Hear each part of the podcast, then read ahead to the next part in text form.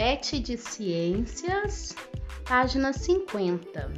Saúde auditiva e visual. Você sabia que existem várias formas de energia? O som que ouvimos é uma das formas de energia que existe e a chamamos de energia sonora. Esta energia entra pelos nossos ouvidos e é interpretada pelo nosso cérebro como som. Aprendemos muito cedo a interpretar o significado dos sons para nos comunicarmos. A luz é uma outra forma de energia e a chamamos de energia luminosa.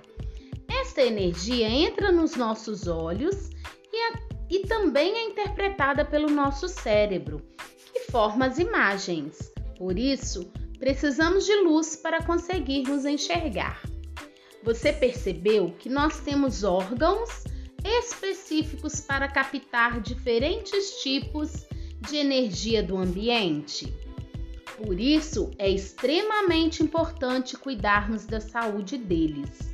Precisamos ficar atentos ao uso prolongado de vários dispositivos que emitem energia sonora ou luminosa, como fones de ouvido ou telas de celulares, tablets ou computadores. O uso inadequado desses equipamentos podem ser prejudicial à saúde dos olhos e ouvidos. Podemos até mesmo causar danos irreversíveis.